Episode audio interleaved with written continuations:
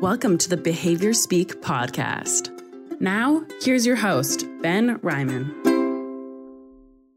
Welcome to another episode of the Behavior Speak podcast. As always, I'm your host, Ben Ryman. On the podcast today, we've got uh, Jude Afolake Olubodun. Did I get that right? Yes. Nice. Welcome to the podcast, Jude. Hi, welcome. Um, happy to be here. Awesome. awesome. Uh, before we get started, uh, I just want to acknowledge that I'm producing this podcast on the territories of the Kala'aman, Lehus, Homoko, and Comox First Nations, who were one community before we settlers came in and separated them into reserves. And uh, yeah, just uh, grateful to be here. Oh, Oh, I can do my land recognition too. yeah, Um, welcome, please. Yeah. Yeah. Um, I am on Cherokee land. Um, I actually live at the beginning of the Trail of Tears. So it's so I give thanks and gratefulness, acknowledge what was sacrificed for me to live here. Tell people the Trail of Tears. What's the Trail of Tears? Oh, the Trail of Tears was the God, how long was it? I don't remember how long it was, but it was the Andrew Jackson ordered pretty much the extermination of all indigenous people in the area and had them walk the Trail of Tears. And pretty much it was a, a march of death um, to take their land, um, say to relocate them, but a lot of tribes did not make it Mm, um, sort of a um, manifest destiny sort of thing, and yeah, yeah. who actually live there to stake claim to that land. Um, and one thing I really like to point out with the Trail of Tears, especially when it comes to like racial identity, when it comes to pri- privilege, when it comes to phenotype, is to remember that one of the things that Andrew Jackson said to to really instill harm and confusion that comes to this day to the indigenous people in the Trail of Tears is that if you leave the Trail of Tears, if they do not do this walk, then they're considered white. And I feel like there's a lot of argument today that centers around privilege, about the phenotype, about those who are white passing, without acknowledging a lot of the history that was robbed from us, um, a lot of why that is, why a lot of indigenous people are white passing, why a lot of us, um, what our family histories are, and where that Mm. came, how that's rooted rooted in racism and colonialism and genocide, and that privilege just doesn't center around appearance.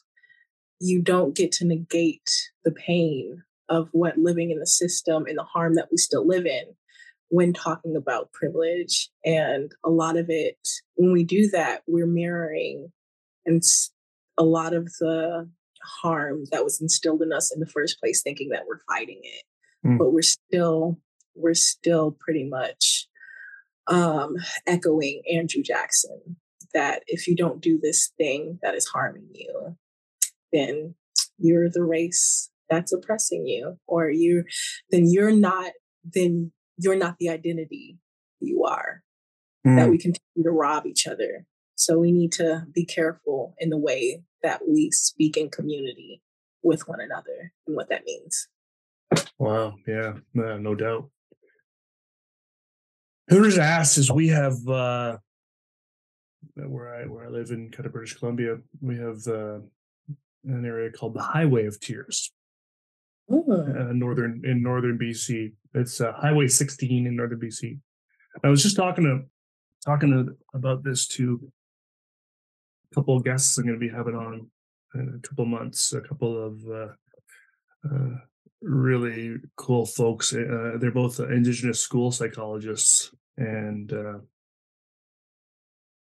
it just it just happened when I logged. It was yesterday. I was talking to her. I logged on the Zoom and I said, "Way up to? Oh, I'm just working on a poster for the uh, like a month thing that that that, they're, that they sort of acknowledge." And anyway,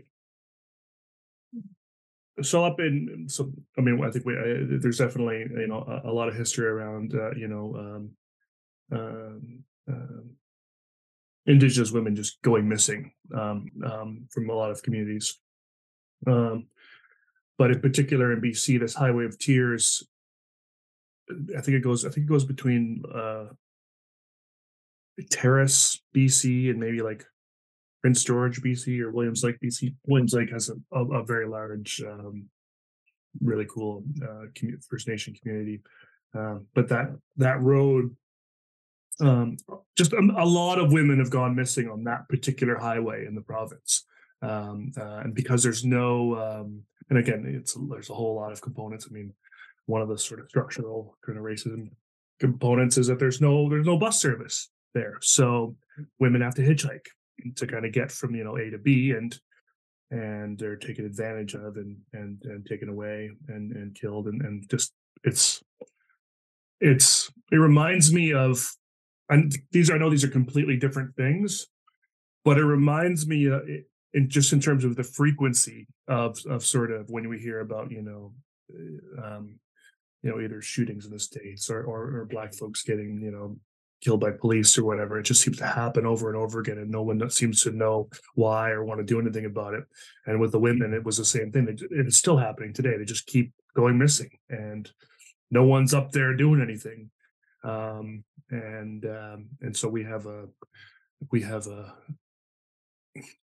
and I really I'm, I'm butchering this. I'm gonna have to go look look some of this up again. But I think it's like a missing and murder women kind of a, sort of month where you just sort of really learn more about that sort of thing. Anyway, so it was interesting that they were doing the same down there and had some similar things kind of happening. But uh, yeah, it's called the Highway of Tears, and so I wondered if the Trail of Tears was something similar, and it sounds like it was. Um, there is, um, and uh, yeah, it's uh, yeah the the whole it's all it's yeah it's awful. Uh, yeah, yeah.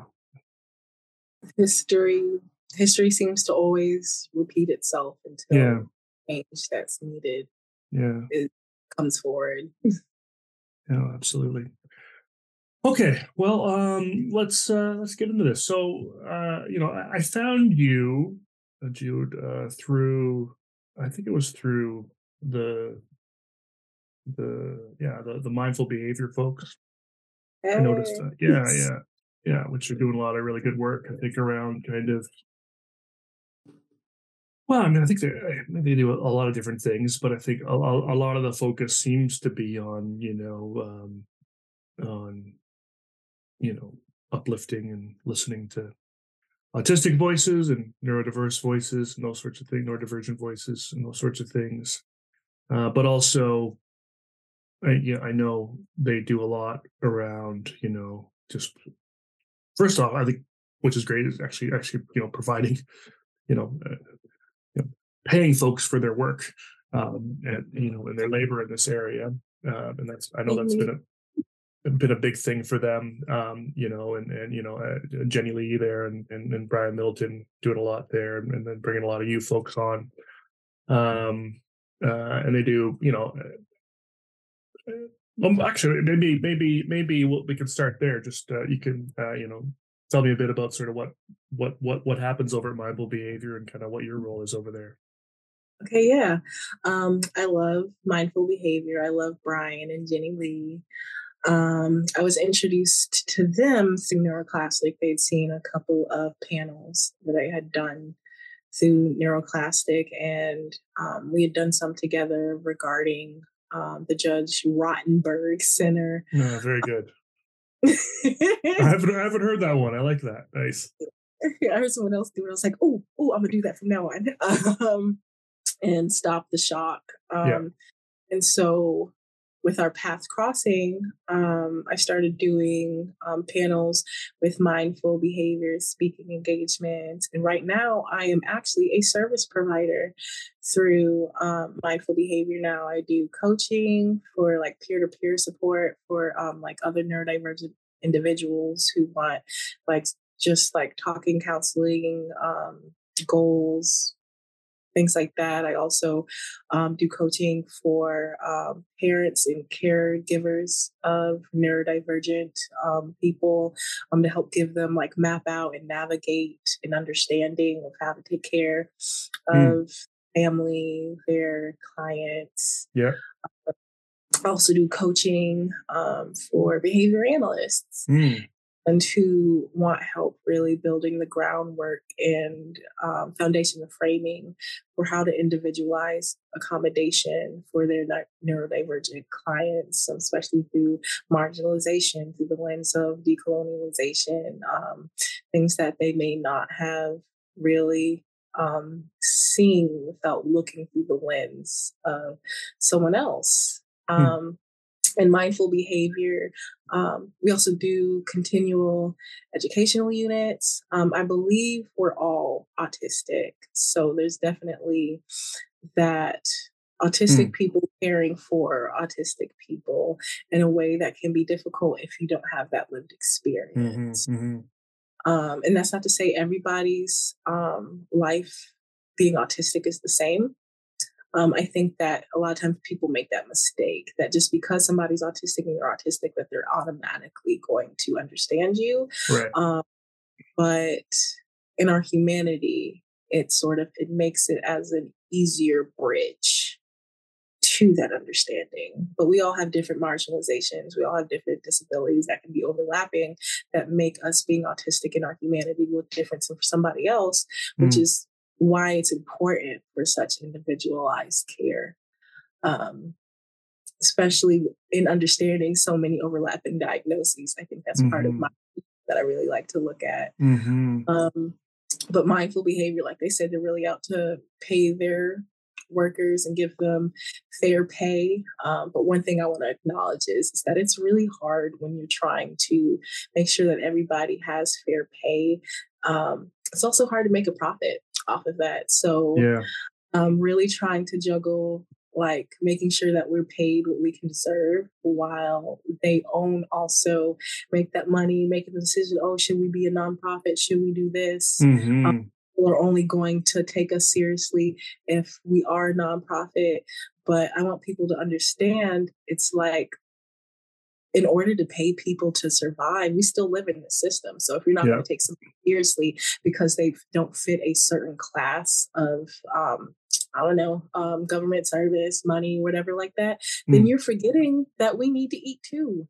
Mm. That we're trying to do what's best to make sure that we survive while also doing that healing and that care and in that fight. So take people take people seriously for their words and their action, not in how we have to file um, our taxes mm-hmm. in the system. Because I like yeah. to, yeah. I like my. I bet you do. Yeah. yeah. Um, and we're gonna dig dive deep, I think, into some of the stuff that you're that, like like the overlapping diagnosis and some other pieces as well.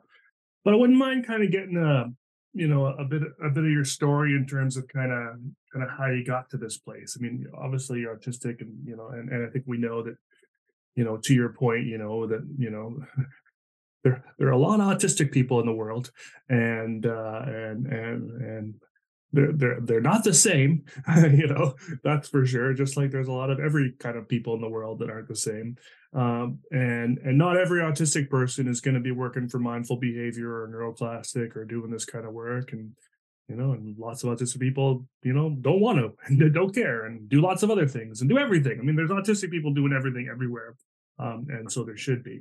Uh, so besides the fact that you're autistic although that obviously plays a role here uh, I'd like to just hear your kind of story about kind of how you got to the place you are around, you know, working in advocacy and working in support and, and then these sorts of areas. If you're planning on collecting continuing education credits for this episode, you'll need to enter the three secret words at www.cbiconsultants.com forward slash shop. The first secret word is tears. Yeah. Um, for the past like four or five years, I've been working in like grassroots organizing. Um, we're in like queer justice, racial justice. Mm. and things like that. And but honestly, what really got me into disability advocacy was finding out, figuring out my own diagnosis and the journey towards that, and um, a lot of political study at the same time. It was a lot mm. of things, a lot of factors coming forward, all together at the same time for like mm. this explosion of this aha moment. It's like this yeah. is what I'm to be doing, and it was a lifelong journey, obviously. But um, I'd say it started really like started like swaying on that path. Um, that fork in the road was when my youngest daughter, um, she had an ADHD. Well, no, my oldest daughter. She had an ADHD and autism assessment, mm. and um, with the assessment, of course, she got diagnosed with ADHD and anxiety, and um, the assessor, the psychologist, he said he he would have diagnosed her with autism, that she was right on the threshold, but because her teacher had put in their part of the assessment, their intake sheet, that my daughter had friends that they didn't meet the requirements. And I'm just sitting there like that doesn't sound right. Mm-hmm. Exactly. Like, because they have friends. And also, too, it didn't really go into depth and understanding that a lot of those friends that my daughter had, she didn't actually know them. These were people mm-hmm. that gravitated towards her, but she couldn't, these are kids she had known for years and she couldn't like name them from Adam. It's like, that's the girl in the yellow shirt. Right. And that's Naomi. You've known her since like preschool. um, but that's not in the sheet. That's not in the intake sheet. And so I started really understanding at that point, it's like something's up with this. um, but at the same time, like a lot of autism assessments, a lot of assessments, they're not covered under insurance. And it's like right. $500. So it's like, what am I going to do? Come back? and it's like, no, that's inaccessible. Um, and so a few years later, um, when I started having um, in 2019, I started having like really bad symptoms that seemed to come out of nowhere. Mm. Muscle weakness, mm. um, I couldn't walk, couldn't really use my hands, um, blindness in my peripheral vision, um, really bad headaches, back pain, tinnitus. Um, and the doctors couldn't figure out what it was, but um, with really working my job um, by the 2021 came working my job, I just couldn't do it anymore because the symptoms were getting so bad. Mm. And I, I knew they were from stress, but like I couldn't, I couldn't. Yeah. So I figured I'd try to find a less stressful job.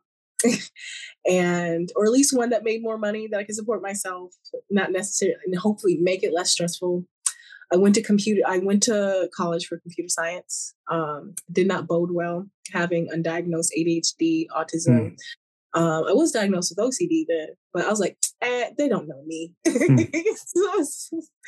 um, but no, it was for real. I wish I would have listened.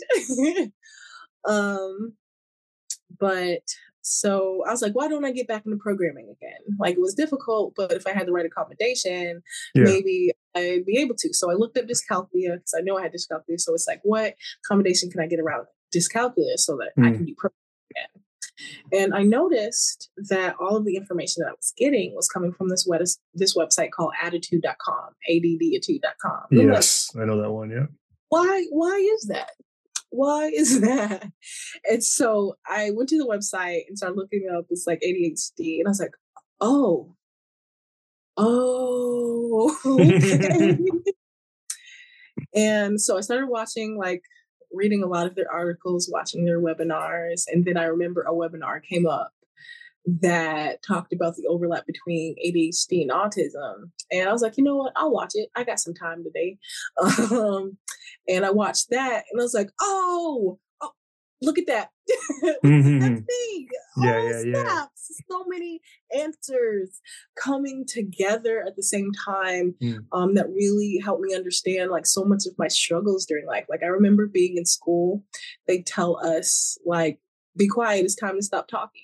And like literally in the same breath as the teacher telling us to stop talking, I'd start talking again. Mm. And it wasn't like, it was like my brain just like it's time to start talking again. Like it like it, it barely registered yeah. what the teacher said. It wasn't me trying to be defiant. It wasn't me like, eh, I'm not listening to you. Like it just like came out my mouth that I had to finish what I was saying. Yep. And I'd get trouble about that. And having like that validation is like, oh, okay. But also grieving that it's like, oh, okay. Like a lot mm. of the mm. A lot of the things, a lot of the harm I experienced, a lot of the things that I lost without that information. But both of those, it's like happiness, grief, sorrow, and joy and geniality all at the mm. same time answers. Yeah. Um, but also around that same time, I was joining a lot of um, organizations that were doing political study around like a lot of the um, base reasons of like what is colonialism? What was the inaction and creation of this country? What is um, like the three pillars of white supremacy? I'm reading mm. books like um, the shaping of black america by lerone bennett um, even um, just a lot of a lot of indigenous writers, um, a lot of um, even like reading into like Maoism, Leninism, a lot of those things. And just so many of it just made sense at the core with a lot of the diagnosis that I saw with people around me, a lot of mm. like why I was blinded to and did not give access, was not given access to a lot of the healthcare resources I needed in the first place. Um, this was around the same time as the 2020 riots. Mm. Well, with George Floyd. So it was just right. a lot of things coming together to where um, this this is this isn't separate this is all together. This is all interlinking. Um, this there all a lot of this comes from the same source. One has to definitely is it is there is correlation. There is causation and correlation in this in this point in time. And so what really got me moving towards that path was when I started in restorative justice a little bit before that, because in a lot of organizing spaces, there's a lot of harm too like a mm. lot of mm. people who they don't have that information of a lot of what it means to really what is the core of white supremacy and in that harm and if you don't really address that then you're going to mirror it mm. and think that it's liberatory like a lot of people think the um, exact opposite of something is what's healthy but mm. it's it doesn't have to be the exact opposite. It's like instead of it's like, oh, if we're gonna, this is an exaggeration. Sure. Somebody like, oh, like if we're going to oppress um, black people um, or hurt black people, like a lot of the things that we see in the news, is like then we should switch that to strictly to be or majority to be white people, and that'll be equality, that'll be liberatory. And it's like, no, that's not. That's mm. just same harm. Um, mm. Just, but in a lot of spaces, just seeing it's like, oh, let's push towards this goal, and any harm that you're trying to say that's being enacted against you, that's just being divisive. If we just do this thing that I'm telling you to do, then we'll make it. Mm. Um, everything will be okay. Everything's going to fall into place. Um, just not listening. Um, and I just watched so many organizations crumble, and I could see how a lot of it had to do with that it was violence that people telling well this is violence this is like how this has to be. Right. um, and they were just repeating a lot of the things that they had seen that had been enacted against them and thinking that's what you have to do to get ahead. And i understand that because nobody really taught us what's actually liberatory what it means to go forward and a lot of it was that you don't have to ignore harm and that it should be addressed um, and that a lot more goes into it than just like maybe attacking somebody, calling somebody out. Mm. Um, ability isn't just saying like this person um, did this and we should shun them and get them out when it doesn't really address so many things and there's so many layers and things like bodily autonomy and consent and community and so learning about those things mm. and bring that to my community and a little bit after that was when I a friend sent me a post from Neuroclastic mm. about writing um, a letter to who we wanted to, like, and mine was like to teenagers, to autistic. Mm. And I poured my heart out into that, um, especially when it was around the time I hadn't got my official diagnosis yet, mm-hmm. but I you know what's um, going on yeah yeah especially i had gone for my diagnosis i i that's what i put in I for an ADHD and an autism assessment. That was in the schedule. Um, but the psychologist decided that wasn't necessary. Mm. he said that because, like, in my intake, I said that um, because I had lost a lot of weight, um, but I had an OCD induced eating disorder that also included like working out a lot. Mm. Um, so there's that. I was like, well, there's the explanation for that. Um, because mm. I had been married before. Um, it's like I'm getting divorced um, because um, I had kids, and it's like for real. you say that we're not allowed to have children. How the wow. other autistic? No children, no friends, no nothing. Yeah, it's not allowed to have friends. And because I did organizing work, um, because I had uh, worked a, right, a normal nine to five job before, when I told them in that, it's like I can't do it anymore. Like I haven't been able to. Um, but all these things came together, and he's like, "Yeah, I don't need to give you the assessment." But on the HD assessment, he still gave me an IQ test. And that's when he's like, oh, okay, I see you being autistic now. Um, but he said that because it wouldn't be a problem that it affect my life, then I don't need the diagnosis. And I was like, wow. Um, so that also brought me towards disability advocacy because it really helped me understand, like with my daughter, with myself, that a lot of these intake forms and a lot of what they use to as a diagnosis is based off the people around you and how much of a burden you are to the people around you. So it might be harder to somebody who like their parents, their family, their community is like, no, this this human being deserves these things. They're not a problem for me like this is the way that I help, you might be less likely to get a diagnosis. But yeah. if your parents right in there and it's like, I'm really tired of this, I have to do this, I have to do this, this is annoying, they don't pay attention, I can't they don't do what I want them to do. Um, then you're more likely to get a diagnosis because they um they diagnose who you are based off of how you're perceived by everybody else. Yeah. And it's like, how do you find, how are you allowed to find who you are if you are being told that you have to be defined by everybody else? And so yeah but yeah so i found the letter and i poured my heart out into it and um tara the ceo of neuroclastic like we started really bonding over things i started doing panels and writing a lot more and that got me into as the chief decolonizing officer of neuroclastic and it really brought me to understanding that my passion and honestly, I feel like my life's purpose is to bring is disability advocacy um, as it, I feel like disability out advocacy um, is the foundation of a lot of, if most of um, liberatory work that we do, because a lot of it what I've learned is that if you leave any part of the system that you're trying to change, if you leave it intact as is, then it will always be there to be used against you, even if you don't realize it, because mm. you're not giving the people who are directly see it every day because they undergo it. Um, if you're not giving them the communication that they deserve as a human right, um, then you won't even recognize that it exists.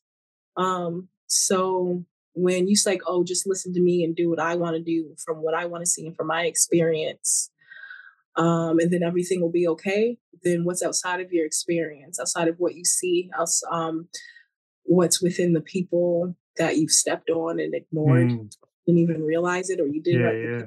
neglected, um, that part of the system that they haven't even been able to communicate to you um, is going on, it will be used against you.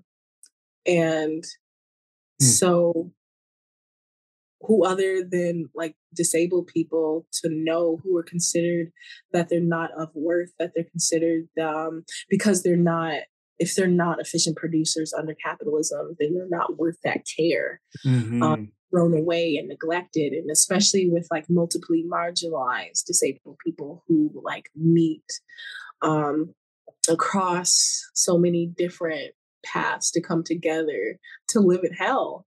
Mm. And so if you listen to those who are considered the least among you, they're not the least among you. We're all of worth in our existence. Mm. But if you listen to everyone, if you do your do your job to create that foundation based off of everyone everyone's human rights not just yourself not the, just the people that you're around that you yeah. see um, then you will be able to build a foundation to grow on Um, and definitely, I believe enacting and bringing restorative justice to that as well. That's part of a, a big part of my work.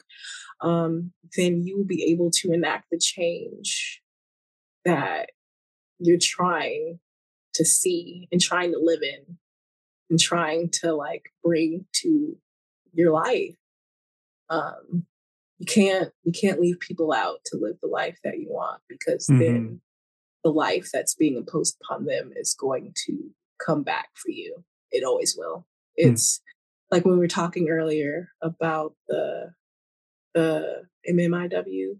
Yeah. Uh, how I was talking about how it's like history always repeats itself. A lot of what I learned in political study and researching these things and being a community and reading these things together was that the problems that I saw in the organizations that would rise and fall because of the harm, because they weren't set up for healthy conflict and how to address that, how to help hold each other accountable, how to have these resources.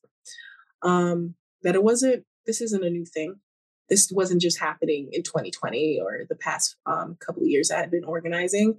Um, this had repeating, repeated throughout history over and over and over. Mm. And so it's like if I want to be the change that I want to see in the world and help enact that, I have to sometimes you have to do something differently. Yeah. yeah. Yeah, yeah, no, for sure. You know, you eventually get your own autism diagnosis and and your kids as well. But you said that in 2019 you were you were having, you know, pain and headaches and trouble with your hands and those sorts of things. Now, none of that stuff to me sounds like autism. So, um, what was sort of the what happened there? So, what was that, and how does that connect to the to the autism? If if, if that question makes sense. Yes, I got you. And I'd say for just like you, most people, that does not sound like autism. One right. would not necessarily know to correlate one to the other. I sure didn't until this year. Mm. Um, even with the work that I've done, that was not one of them that I had on the list to even mm-hmm. think about. Um, but so yeah, 2019, going through those problems, doctors did not know what it was. Um, and it wasn't until I realized my daughter was showing the same symptoms and that we got her in with a geneticist mm. um, that they we figured out what it was with um, muscular dystrophy. Now I'm a, manif- uh, a manifesting carrier mm. for muscular dystrophy. And what really helped us to find, like, we found it right away. Like, after the first uh, round of testing, found it.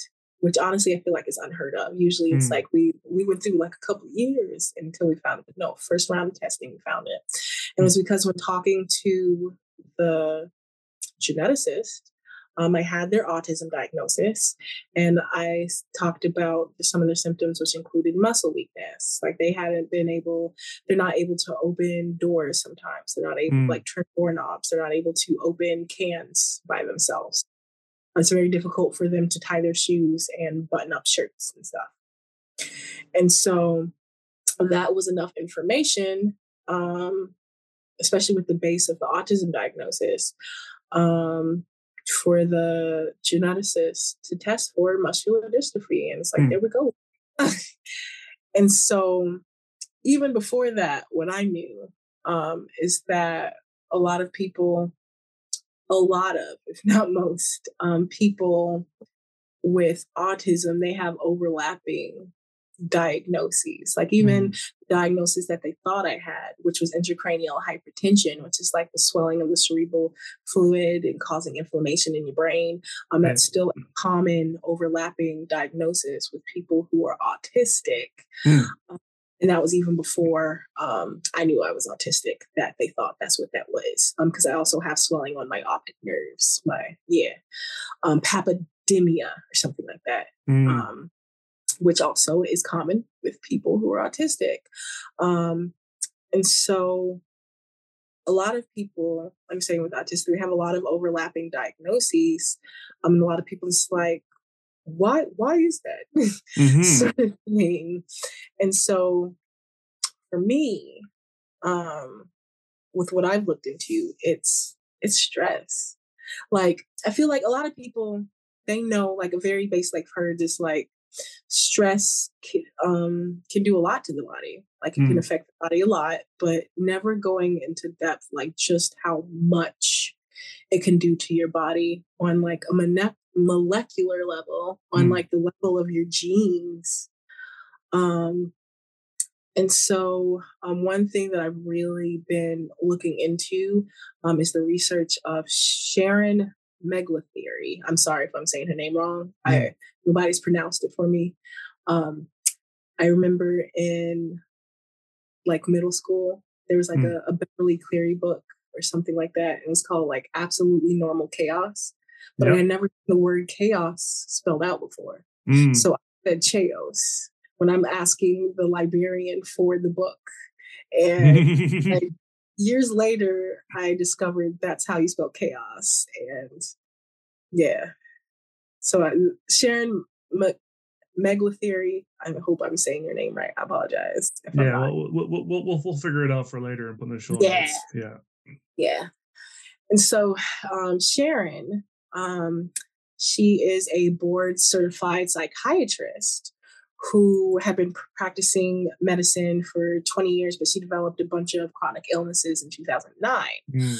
Um, she had mass, some of them were mast cell activation, um, um, POTS, um, chronic fatigue syndrome, um, raised intracranial hy- um, pressure, and Ehlers-Danlos syndrome hypermobility type.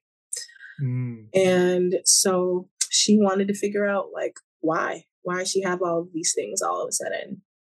And she examined her patients and she examined herself um went on did a bunch of literature um, went to a bunch of um, chronic illness forums to see the characteristics of the peoples with these conditions. Mm.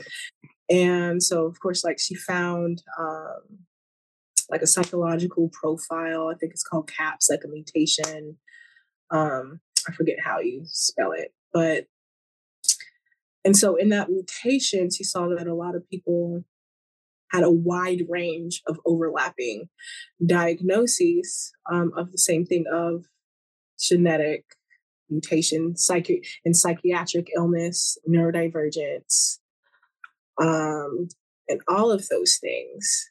And so some of the, I'll name some of the stuff mm-hmm. that's um, there's Ehlers-Danlos syndrome, chronic fatigue syndrome, fibromyalgia, chronic Lyme disease, um, mast cell activation, um, POTS, a lot of pain syndromes, neurological issues, um, restless leg syndrome, um, psychiatric issues, um, a lot of people, including um, I don't I don't like call it this list that I'm reading off of is calls them psychiatric issues, but a lot of these are just the umbrella of neurodivergence because that's mm. how our mind is, and so let's get accommodation based off of that instead of saying we're sick. Um, but like autism, sensory processing disorders, psychosis, schizophrenia, PTSD, mood disorders, um, obsessive compulsive disorders, phobias, emotional dysregulation, um, hormonal disorders, um, renal issue, GU renal issues such as diabetes, um, and tinnitus, bruising, bleeding, um, irritable bowel syndrome, like a lot of these things, like a lot, a lot of these things that a lot of the people that I know who are also autistic have these things that are also in the community. And so, what Meglathery really figured out is that these genes um, happened because it's from stress vulnerability. Mm.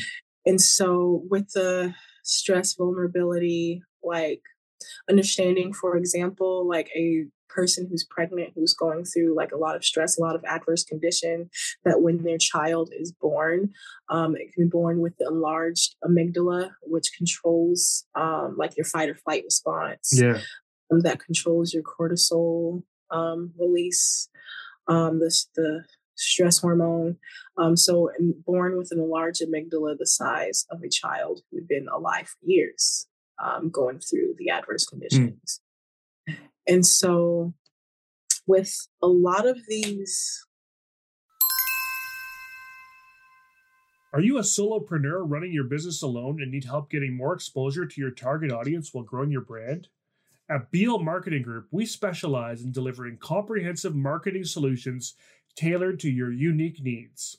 Our team of seasoned experts excels in crafting creative strategies that captivate your target audience, build brand authority, generate high quality leads, and streamline your business processes. Whether you're seeking a brand makeover, effective lead generation, or a plug and play solution that takes care of everything for you, we have you covered. Services can include strategy sessions, video editing, social media management, brand board development, and even a virtual assistant. When you choose Beal Marketing Group, you're partnering with a team of passionate professionals who treat your business as our own. We go above and beyond to understand your goals, target audience, and unique challenges to craft tailor made strategies that produce remarkable results. Schedule your free discovery call today at bmgfreeconsult.com. That's BMG F R E E consult.com. The second secret word is Middleton.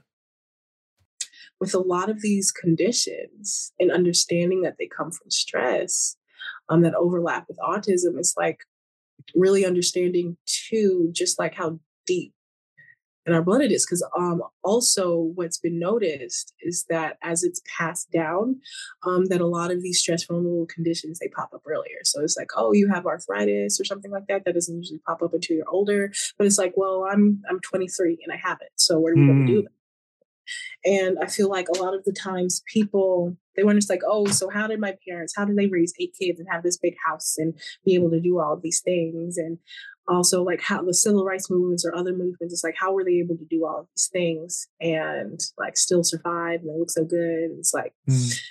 because they did all of those things because they did all of those stressful things that wore them down um it was that that trauma that generational trauma has been mm-hmm. passed down in their blood of in um the science of epigenetics and so it does cause the um those the stressful vulnerability to be increased and so mm. for um, those mutations to be unlocked a lot earlier um, mm. it's like a silent epidemic so a yeah. lot of it more considered more prone to afab people um, a lot of people who um, especially in families. If one person in the family has it, then it's more prone that a lot of other AFAB people, or a lot of other people in general, in the family will have it Sorry, well. What, what's AFAB? Oh, assigned female at birth. Oh, okay. Yes. Um, and so it's like really understanding too, like one, a lot of these things, they're considered rare. They're considered rare that they don't happen a lot. So why really look into it? Why would you really think mm. of that to look into for somebody? But the thing is, like a lot of these things, you can't find them without things like genetic testing and genome testing. Mm. And that's so, real. So, so, so it's not that they're they're rare because no one's looking for them. Hey, you got it. Mm. Um, and especially too, it's like who's like more stressed out than a lot of the people who are like at the bottom of the rung of capitalism, um, marginalized people, um, people who their ancestors are slaves, people who their yep. entire families have been poor and broke and struggling for generations upon generations. People who their ancestors walked on the trail of tears, who they've disappeared on the highway of tears, mm-hmm. and they live on reservations where our government abandons them and pretty much like treats them as a um, where people think pretty much that look like third world countries that are all from the neglect and abuse mm. um, of the of the governments that are oppressing them. So it's like, who would have more stress to pass down in their blood than these people? But because of their marginalization, because like the inaccessibility of healthcare, um, how would they get that testing in the first place? Because we're hmm. also mm um, especially in the past. Um, it's improved a little bit more now, but not enough. Um, where we're less likely to even get autism diagnosis in the first place. Um, a lot of the times where hmm. other mm. like white counterparts get autism diagnosis, we get um, defiant disorders. Right. Yes. Um, when it's like accommodation, it's like instead of looking, it's like, oh, we you've tr- a, a, meltdown has been triggered, so how can we prevent a meltdown? As opposed to they're just not doing what we say, they just don't want to, wow. uh, sort of thing. And so, um, so not even getting that kind of diagnosis because it's inaccessible. Because like a lot of them don't take insurance, um, if they have insurance, um, so like twenty five hundred dollars for that, and then with the inaccessibility of like genetic testing and who a lot of doctors won't even think about that. Like your general physician, to get to a geneticist in the first place, you have to have a recommendation. Mm. And so you have to find a doctor who's going to listen to you and who's right. going to take into account your symptoms that you may not even understand mm-hmm. what's going on and point you in the right direction. And then because it's considered, oh, this is considered rare, but it's like if you tested, a, um, if you gave access and the resources um, for testing to um, marginalized communities, you'll most right. likely that this isn't so rare that it's like very common. And, and, pro- and, probably more common than in the white community. Yes. And that um, a lot of people who find like this being disabled as a dirty word, that they're disabled themselves.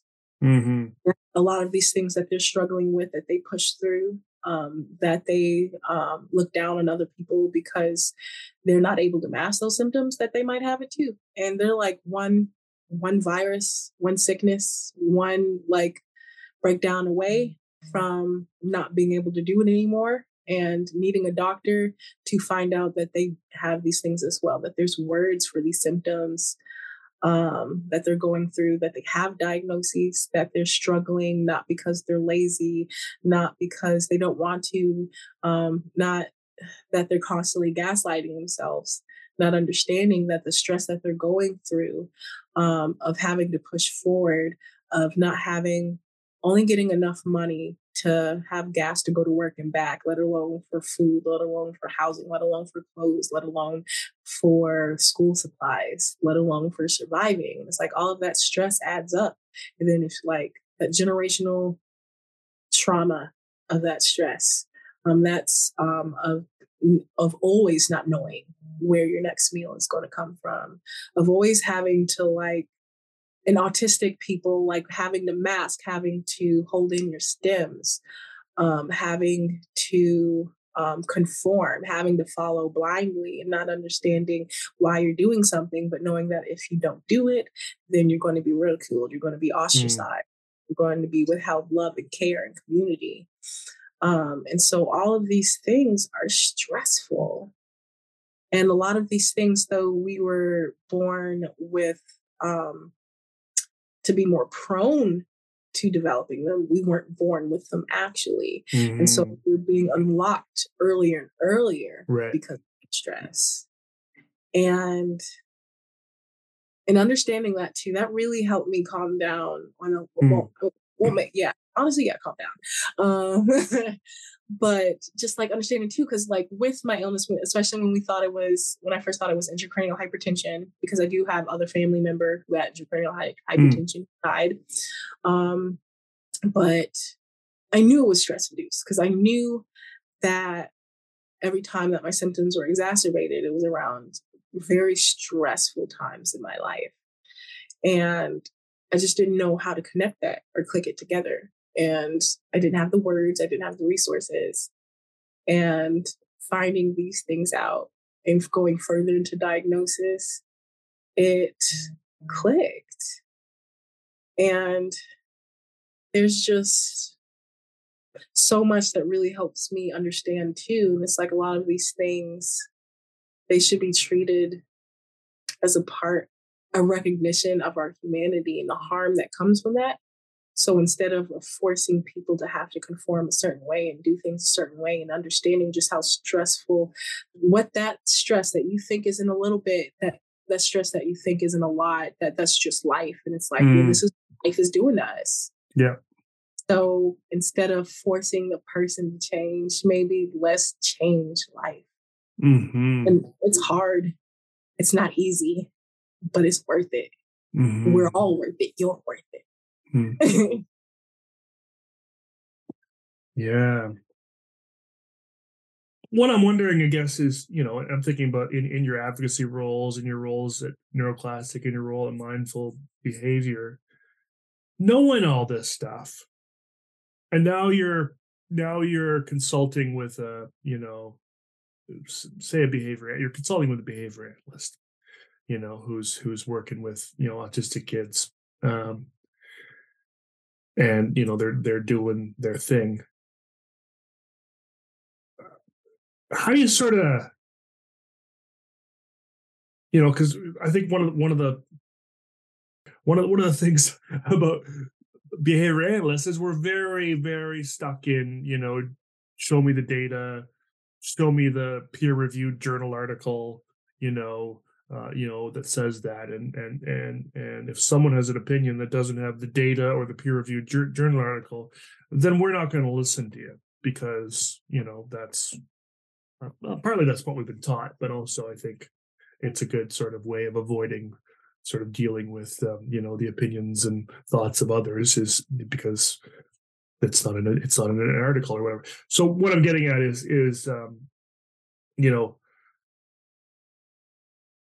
well, I guess what what I'm wondering about, and, and this is sort of around around sort of all of these sort of overlapping diagnoses and whatnot. How do you sort of help someone like me you know who's working you know you know with with with autistic kids and you know wondering why you know things aren't going so well or wondering why you know um you know just not being aware of sort of all these other possible co-occurring co-occurring things that are that are there they're just not diagnosed and um you know what am i as as a behavior analyst supposed to do with that I, you know, um, I think I know the answers, but I, I kind of want to hear from you as as sort of coming in and giving that sort of support to them. Do you know what I mean? I think so. Hmm. Um, part of um, part of what I like to do, which I feel like is a little bit different than like what I initially started out doing, Hmm. is having instead of giving answers, it's like, well, this is what you should be doing. Yeah. It's helping behavior analysts, helping other people figure it out, Hmm.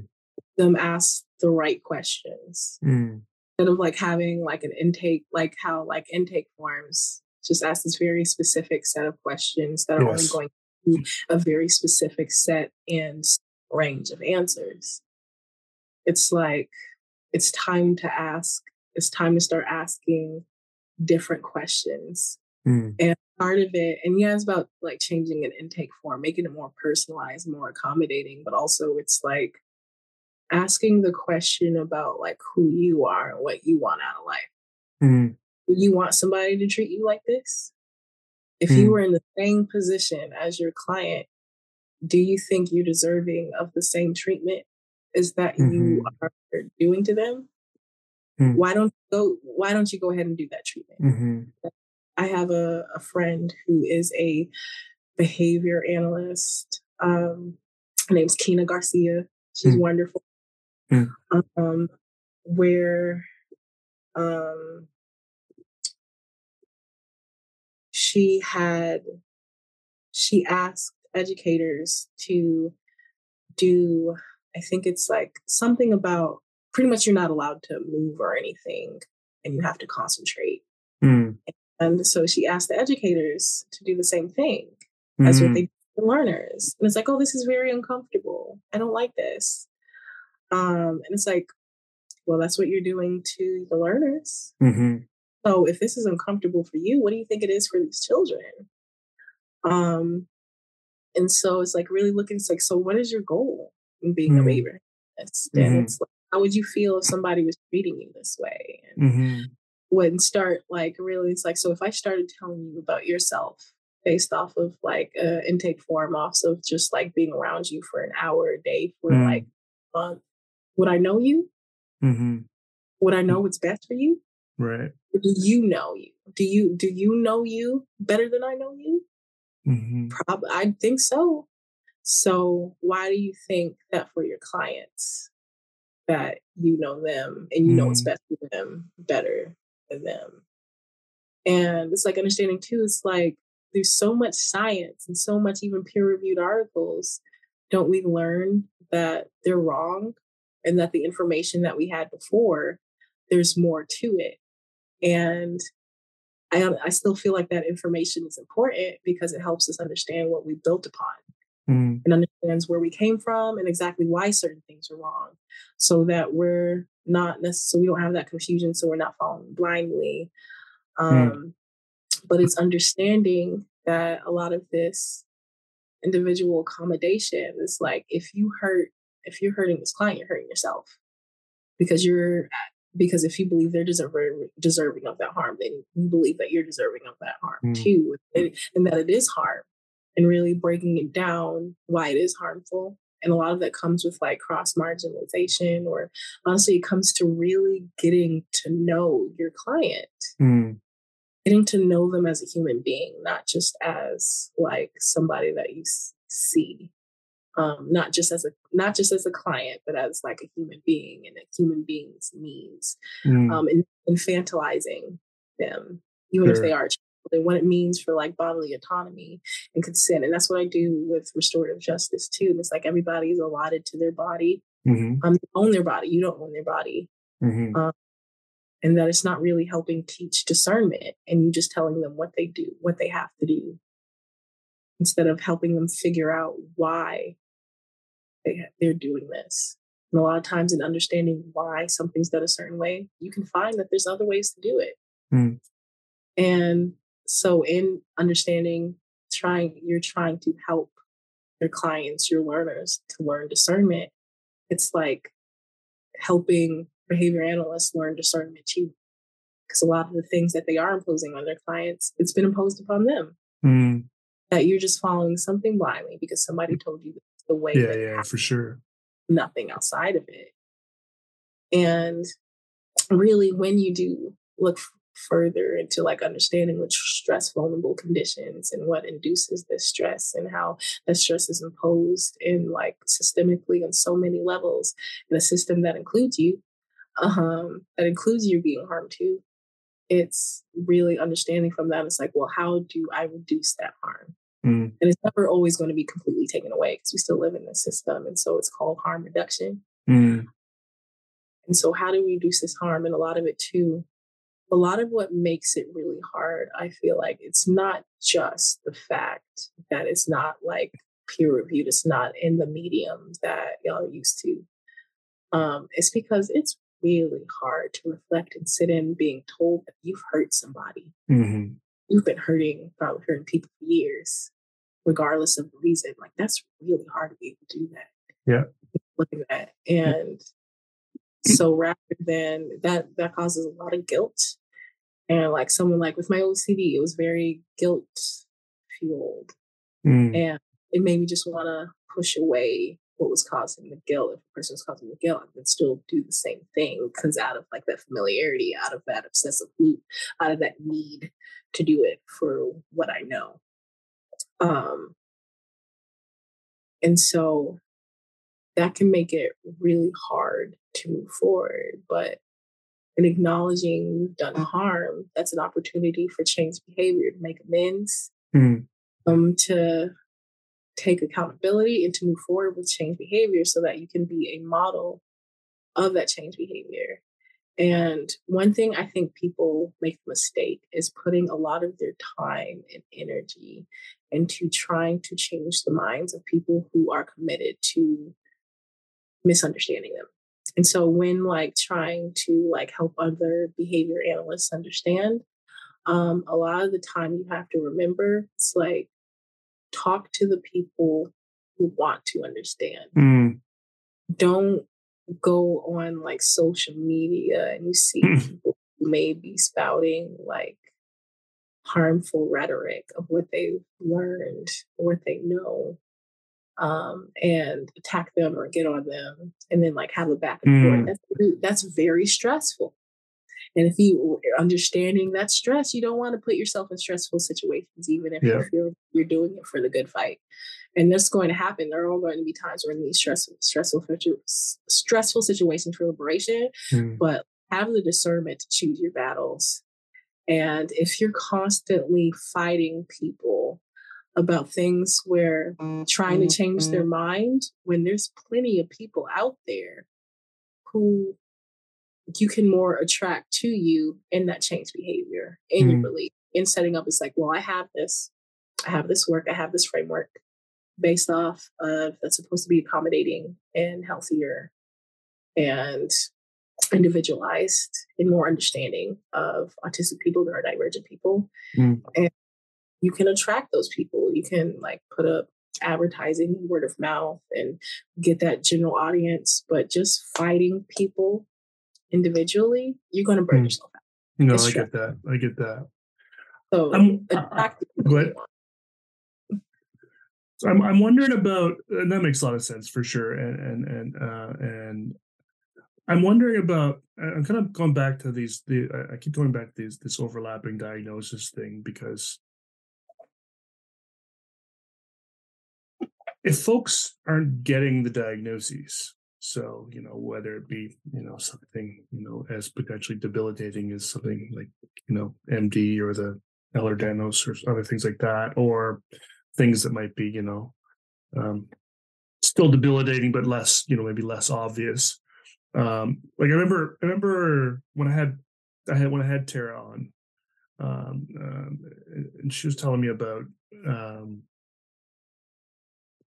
kind of uh, it was I think it was a um, it was it was I can't remember specifically, but she was talking about motor skills and and and sort of motor skill deficits that you know a lot of autistic folks kids can can can, often have, um, and uh, and there were some specific syndromes and things that she named that I can't remember right now um, that we don't think and that and that sort of you know our early intervention kind of ABA type programming, you know, uh, you know would ignore those things and would just essentially you know, you know. It's it's defiance, it's non-compliance, or whatever you want to call it, uh, refusal. When it's when it's actually you know physically unable um, um you know there's even if i want to do this i can't do this because you know i, I have you know one of these sort of syndromes or things going on now if if if there's a lot of these sort of common disorders that are, are rare solely because they're not being diagnosed solely because the system won't even you know look for them to be diagnosed or won't even you know won't even bother sending the referral out um but these kids and these adults and these these people still have these things. They're, they're still there, whether whether we label them or not. They're still there. I mean, you'll you'll you'll still have you know, you know, muscular, you know, you know, a weakness and and be unable to walk, whether you get an MD diagnosis or not. You're still going to have the symptoms. How does what I think you know something like MD, like if, if, suddenly the individuals can't walk, I mean something like that's going to be pretty obvious. I, I would hope, um, and and and and lead to some some more questions. But some of these other sorts of um, um, you know co-occurring disorders, especially some of these ones I think that are less common, like the you know Ehlers-Danlos. I don't think a lot of people know about that one. I, I've done a little bit of research on it just to learn a little more about it. I still don't know anything about it. Um, um, and some of these other ones, uh, you know, There is a lack of diversity when it comes to educational material depicting Black children in the field of applied behavior analysis. Hueman Expressions gives Black and Brown children realistic and detailed images of kids who look like them, modeling everyday skills that may be difficult for them to communicate or express. At Hueman Expressions, the benefits of representation for Black and Brown kids in educational curricula are clear increased self esteem, reducing stereotypes, and increased validation and support. To learn more, go to www.huemanexpressions.org. That's human, H U E M A N, expressions.org. The third secret word is POTS. How does someone as a behavior analyst, you know, who sees, who's working with a lot of autistic kids, or, or autistic clients or whatever, you know, sort of navigate the possibility that these things are there and then, you know, change their ways as a result when they don't even know what they are. Do you know what I mean? Mm-hmm. No, I, I definitely know what you mean because I honestly was having a similar conversation. I feel like, or it might have been in my head. um, but honestly, I'd say one of the safest things to be able to like look into that and take that into like what's the word? I don't know. Um, but honestly, always in understanding such a large overlap with people who are autistic, mm. just automatically assume that one of those or multiple of those are there. Mm. So that like you have like other things that you would usually look out for, look out for these overlapping mm. diagnoses. Mm. Like how you might know like, oh, you're autistic, you probably also have ADHD. Um, I'd say read up on, get that list, um, bring further understanding of these stress vulnerable conditions, and go ahead and already assume that there's more in there. Because a lot of what we see as autism, I'd say, is also an overlap of those conditions. Like, mm. for example, um, I went through um, ketamine infusion therapy to help with my OCD, mm. and it it helped a lot. Like hmm. honestly, mm. it was changing. I had OCD induced eating disorder for 15 years, mm. and now I don't. and so yeah, I all Amazing. the praise for that. But one thing I noticed was like, especially with my OCD, it made it very much so. I describe it like like like a bunch of atoms just vibrating in place like they there's no room out there constantly vibrating but like and with that it just i looked like a, a healthy functioning adult because i had mm-hmm. to have everything um and um everything had to be aligned everything had to be neat and clean i had to do i like i had to do this i was like pushing myself forward because like they were compulsions and i had to have all these things together but it mimicked and looked mirrored what like a healthy functioning adult who has everything together mm. um, but after ketamine infusion therapy and a lot of those those ruminating thoughts and compulsions helped me like brought a lot more ease to it um it felt like hmm. i describe it like you know the dvd menu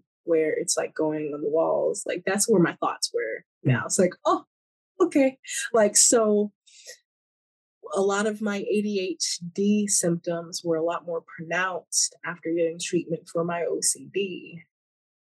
And so a mm. lot of these overlapping diagnoses cause symptoms that either make it harder to diagnose one thing or the mm. reason that symptoms look like that is because of the layering of those diagnoses. Mm. So a lot of it too, I feel like is instrumental in looking more into and studying more into these things because it might be hard for you to come to a conclusion because what you're used to or what your understanding of something is or what it looks like in one person it looks like this in another because of layering of mm. these conditions like we i remember NeuroClastic had a panel with an ocd specialist and um, what ocd looks like a person with ocd they can tell you mm. exactly what their trigger sure. was yeah. but a person with ocd and autism cannot Mm. They don't know exactly mm-hmm. what triggered or what's causing their ruminations right. and so that's important to take into consideration when treating somebody with OCD that a um, mm. treatment plan um, an right. accommodation for someone with OCD um, is not going to, you can't use the exact same one as somebody with OCD yeah. and autism. So a lot of it Okay, yeah. It has it's I feel like it's instrumental in understanding that they most likely have more of these things and digging mm. deeper into what they can look like individually together that overlap. Mm. And you might do a lot of it. I say y'all you'd probably be discovering a lot of things that nobody else did because nobody's looking into these things. Um, one thing I'd really, for example, a lot of where meltdowns mm-hmm. um, can come from is not only like sh- the stress, and yeah, stress yeah, isn't yeah. just like outside factors. Um, can also be things like viral stress and like your immune And so a lot of like exacerbated right. or people consider like stereotypical yep. autistic symptoms and like in meltdown can actually come from um, an immune mm-hmm. an autoimmune response where your immune system is attacking your brain. And um gosh what is it called? Um gosh i have to look it up. Auto yeah. Autoimmune encephalitis. Ooh, thank goodness. Yeah my search history news. Um, mm-hmm, right. The autoimmune encephalitis, which can cause yes. a lot of the symptoms that are considered to be based for autism, can be extremely exacerbated. Mm-hmm. And so, if your immune system is attacking your brain, like what what do you think all like you're able no. to process and do? Like you think you're able to like you're trying to get like your child to do something and their brain is literally inflamed. So they're not okay. able to listen to you because their brain is on fire. Um, but you're still hmm. forcing them to do this and saying, like, oh, you're not listening to me. You're just not, you're just being defiant. You're just being disrespectful. Meanwhile, brain's on fire. And that's also something to take into right. consideration. Things like police violence, where it's like, oh, they didn't listen to orders. Um, this because a lot of people who are in the system too are disabled who are neurodivergent and so things like oh they weren't they didn't get on the mm-hmm. ground when they told them it's like well my brain their brain was literally on fire that was triggered from stress that triggered this autoimmune response that caused so they couldn't hear yeah. you in the first place so part of it is normalizing these things because a lot of it you're building like step one for this to be out in the world like right now, mm-hmm. we have the autism lawsuits going on with like Tylenol and things like that. If if you've seen that, where it's like, oh, okay, where a lot of people are suing.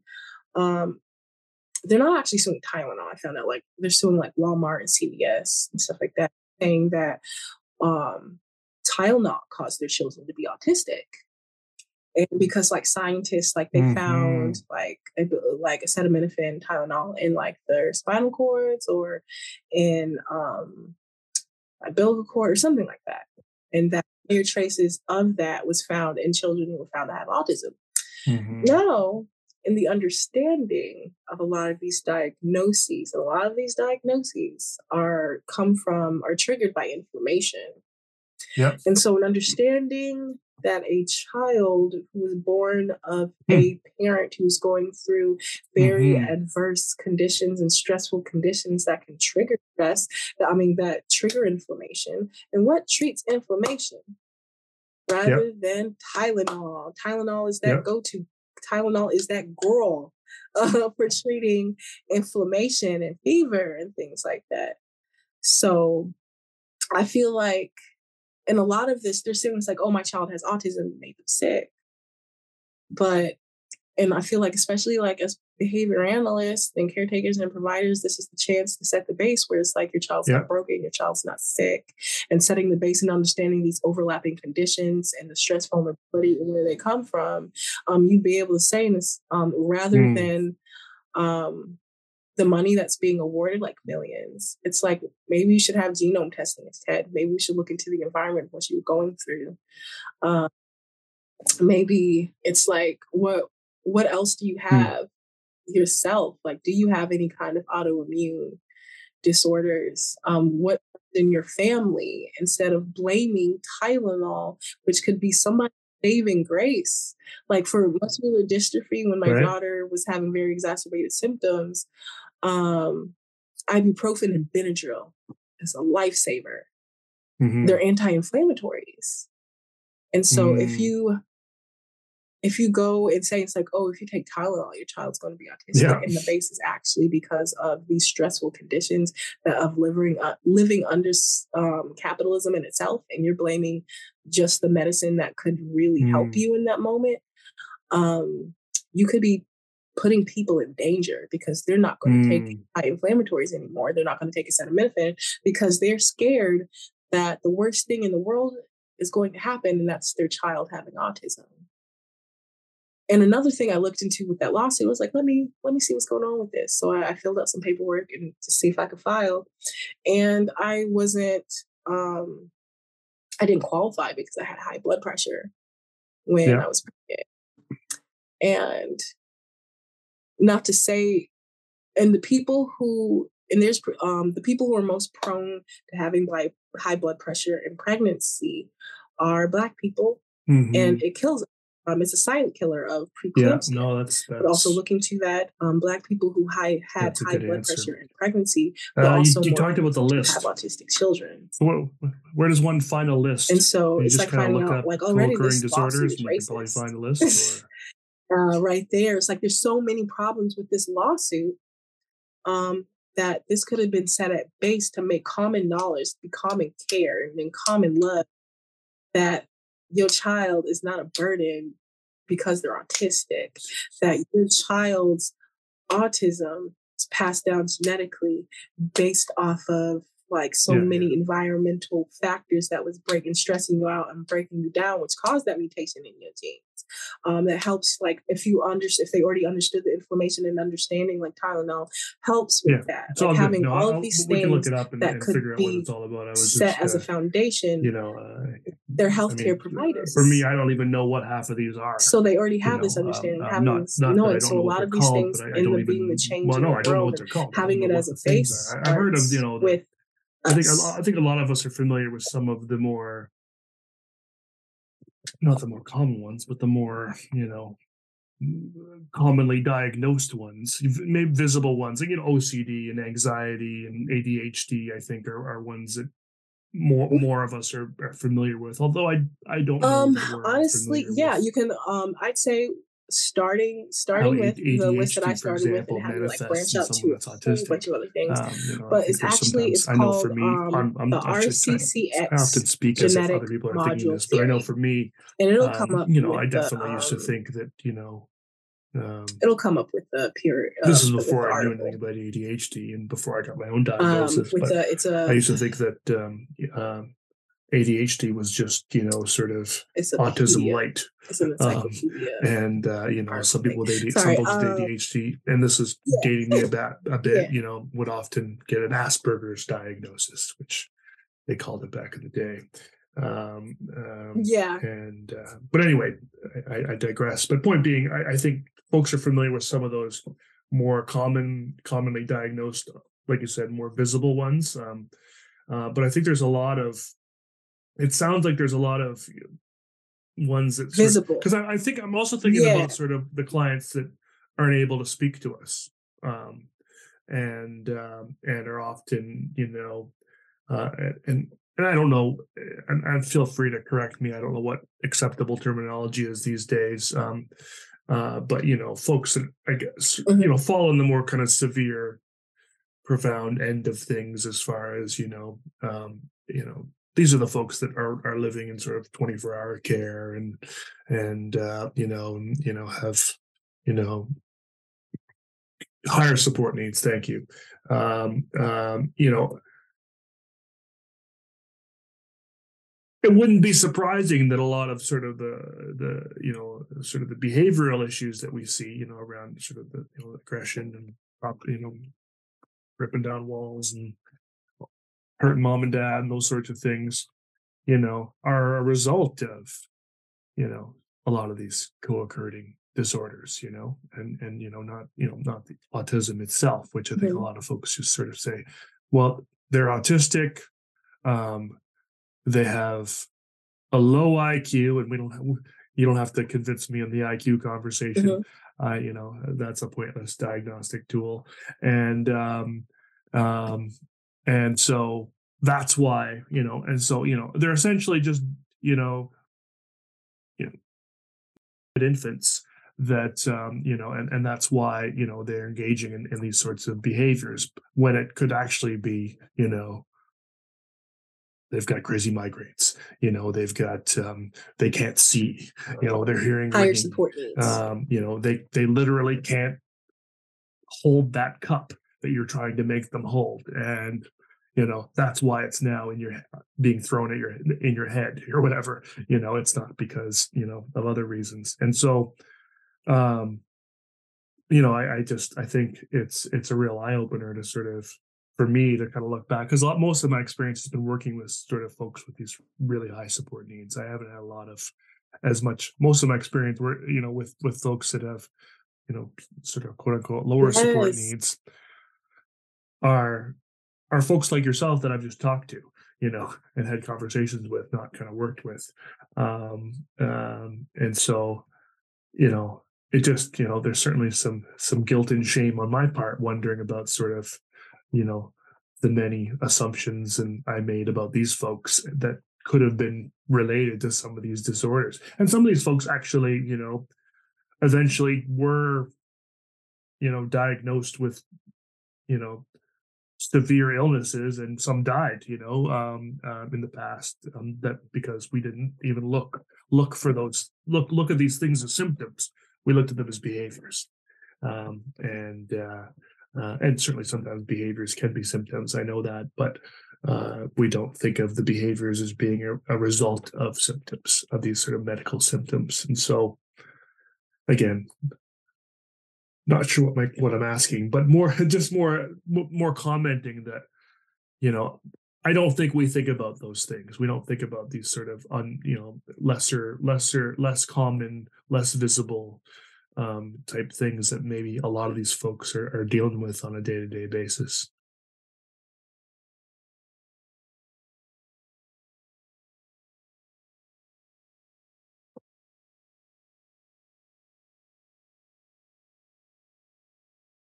Yes.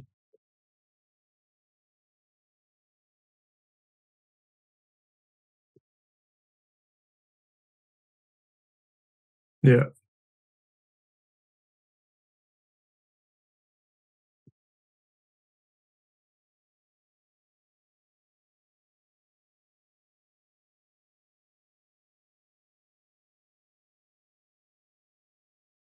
Mhm.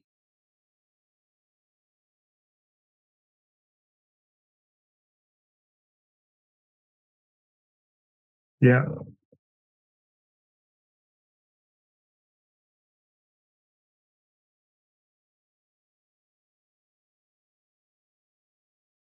Yeah.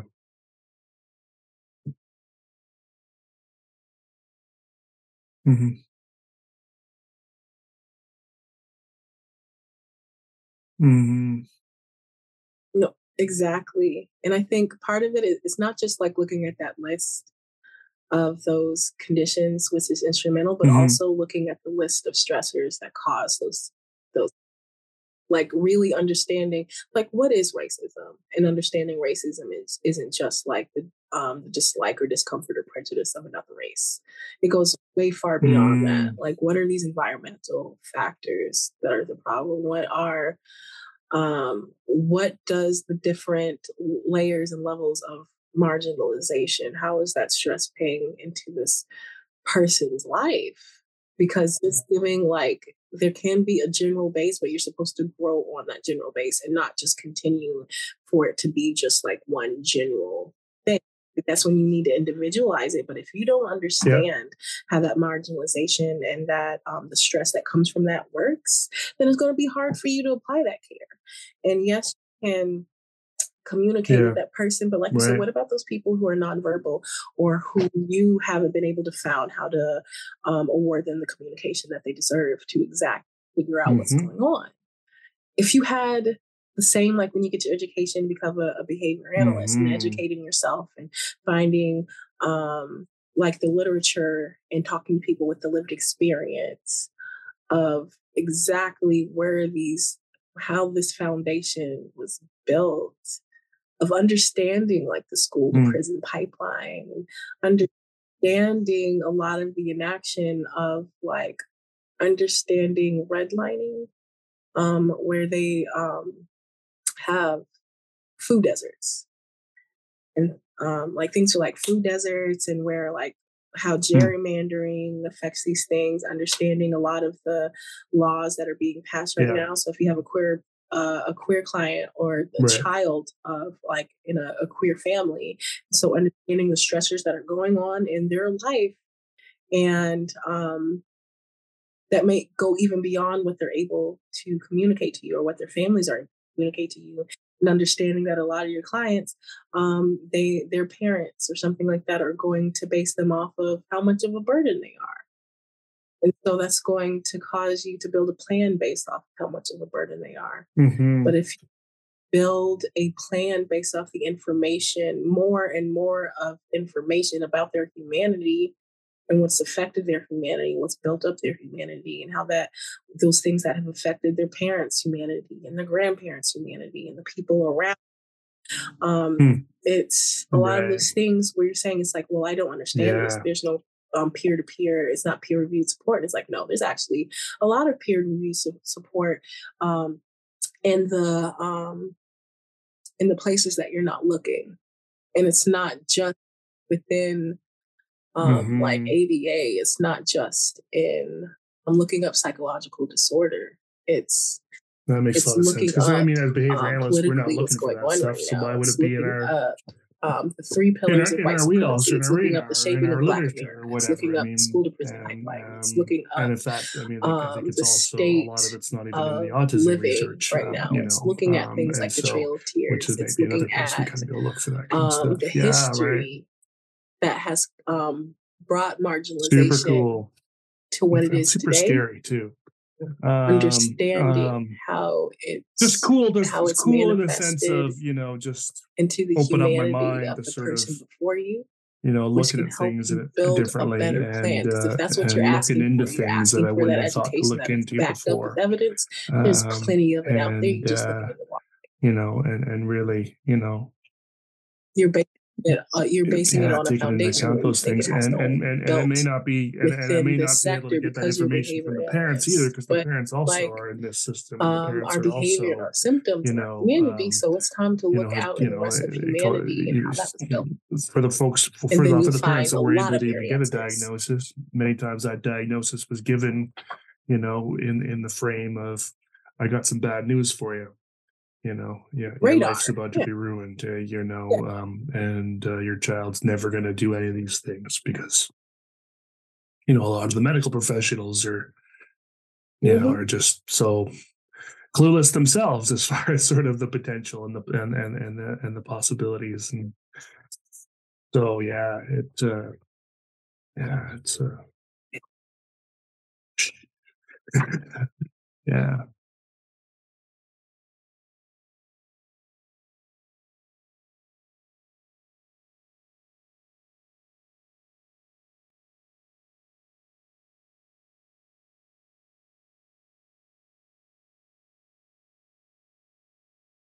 yeah.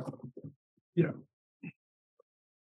Yeah and so how do you you know and this is more rhetorical but like how do you Mhm. if it's reasonable why would you want to think a different way? You know? Like what why why would you you, you know hopefully after a conversation like we're at we've had today that's why. Um uh but you know what you know the, the society is not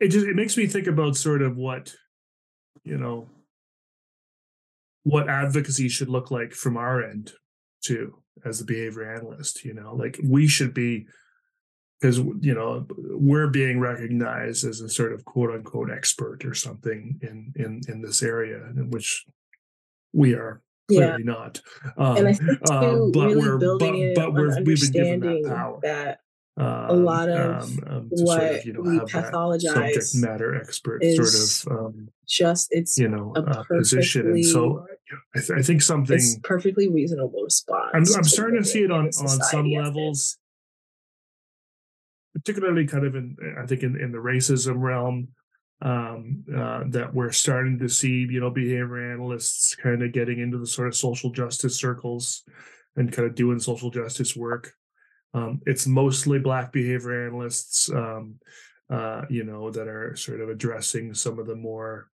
you know um you know overt kind of forms of racism. You know, police brutality is a big one, I think. Um, um, you know, and then certainly just um, you know, safety, child safety, and and and you know, harm reduction, that kind of thing. Uh, but I think I, I just I just feel like we need to do a whole lot more work. You know, kind of re-educating the world on a lot of this stuff um, because people aren't people aren't listening to you folks you know and when i say you folks i mean the autistic advocates and, and that sort of thing but um, um, you know i think we're i think we're trying some some of us are trying to but you know it's uh you know eh, you've been you've been quashed and kind of oppressed every step of the way in your of your life um, uh, in different ways and, and, whereas you know folks like me especially folks that look like me uh, and that identify like me have a lot more power to kind of speak up and make some change here but i don't i don't you know i don't know I don't know if we'll do it.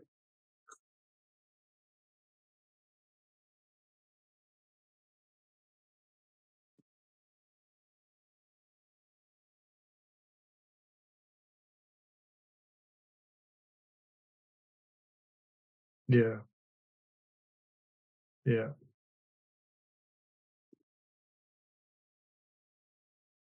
Mm.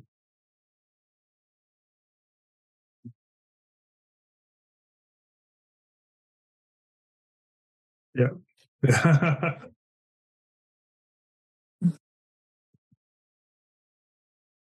Yeah.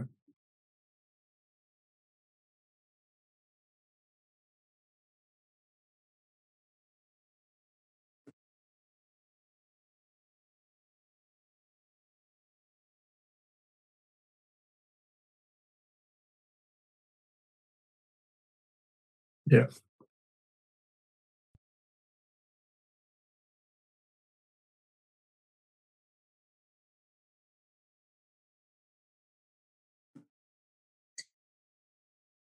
Mhm.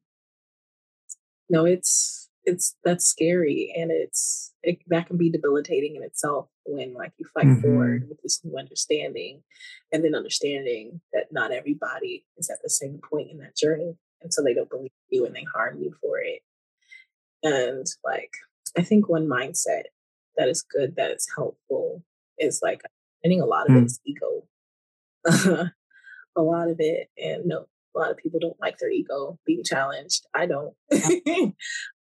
I've I've had to learn to, like, confront my ego, like, each and every day, um and so what I've what helps me really, I don't think we should really think of ourselves as being like authorities and things. No matter how much we learn, there's always more to learn, and that there's this person who we feel that doesn't knows less than us, that knows something Mm. different, knows more a certain way than we don't. So to continue in Mm. understanding that on this journey through life and as we are to aim to do no harm and to help each other Mm. accommodate each other, that we're always going to be learning and that we are students of one another, that we are Yeah, teachers and students, but we are not masters and slaves. We're not, it's not supposed to be that way.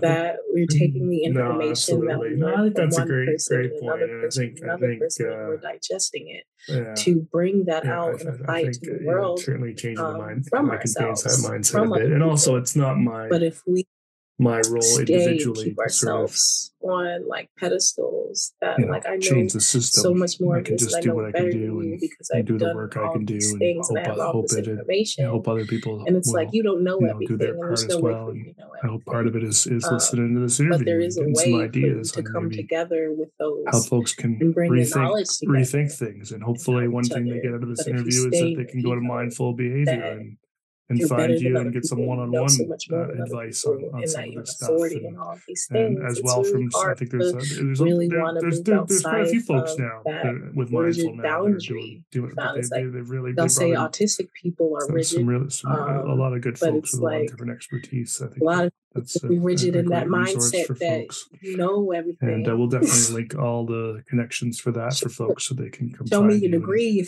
since you you know know not just listen to this sort of free advice on the podcast, but actually get some good individualized, uh, customized stuff for for the work they're doing. I appreciate you, and I appreciate you you coming, you being willing to come on here and and and talk to me.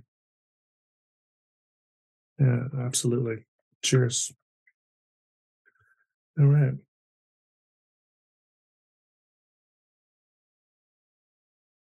Yeah.